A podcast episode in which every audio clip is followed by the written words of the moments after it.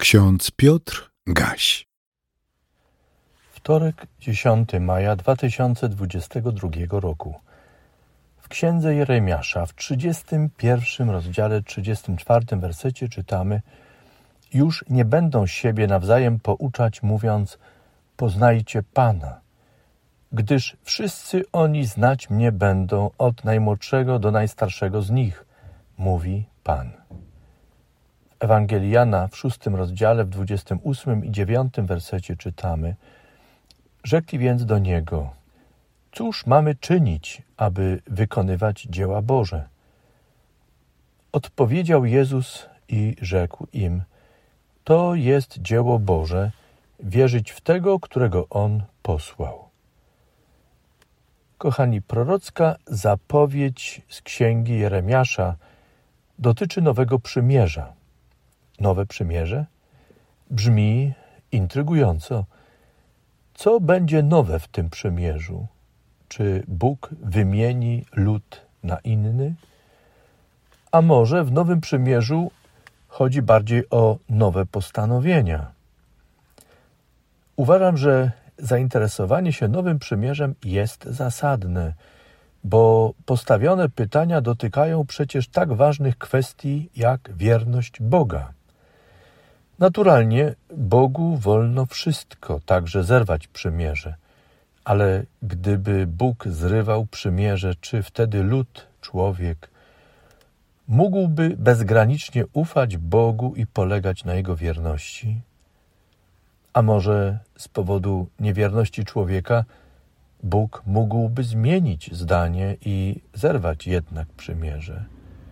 Ale w takim przypadku niewierność ludu, człowieka, byłaby silniejsza od Bożej wierności. Czy to nie byłoby niepokojące? W liście do Rzymian w 11 rozdziale 29 wersecie czytamy Nieodwołalne są bowiem dary i powołania Boże. Sądzę, że to stwierdzenie apostoła, obok innych natchnionych słów z Pisma Świętego, rozstrzyga wszelkie wątpliwości co do wierności Boga – stałości Jego darów i powołań. To powinno nam wystarczyć i przekonać, że Boża wierność jest czymś więcej niż sztuka dla sztuki. Podeprę się w tym miejscu tym sformułowaniem XIX-wiecznej kultury. Boża wierność, pewność Jego darów i powołań jest osadzona na bezwarunkowej miłości Boga. Jej granicą jest jedynie miłość samego Boga, w której On, nasz Bóg, szanuje wolność tych, których kocha, pozostaje im wierny i nie odwołuje darów i powołań. W swojej miłości czyni wszystko, aby umiłowani przez Niego doświadczali radości trwania w przymierzu z Nim.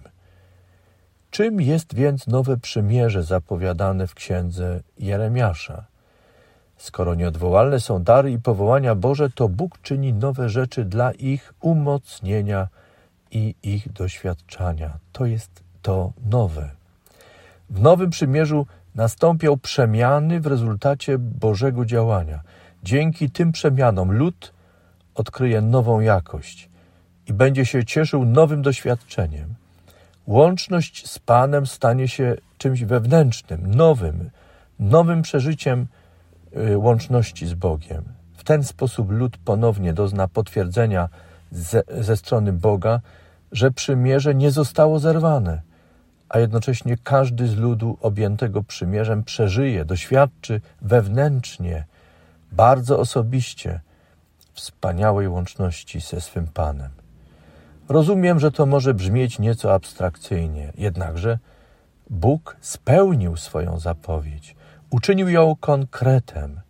Boża zapowiedź wypełniła się wraz z przyjściem Jezusa Chrystusa. Dlatego, kiedy lud objęty przymierzem zapytał Chrystusa, cóż mamy czynić, aby wykonywać dzieła Boże, on, Jezus, odpowiedział i rzekł: To jest dzieło Boże, wierzyć w tego, którego On posłał. W naszym Panu, Jezusie Chrystusie, doświadczamy piękna i mocy nowego przymierza.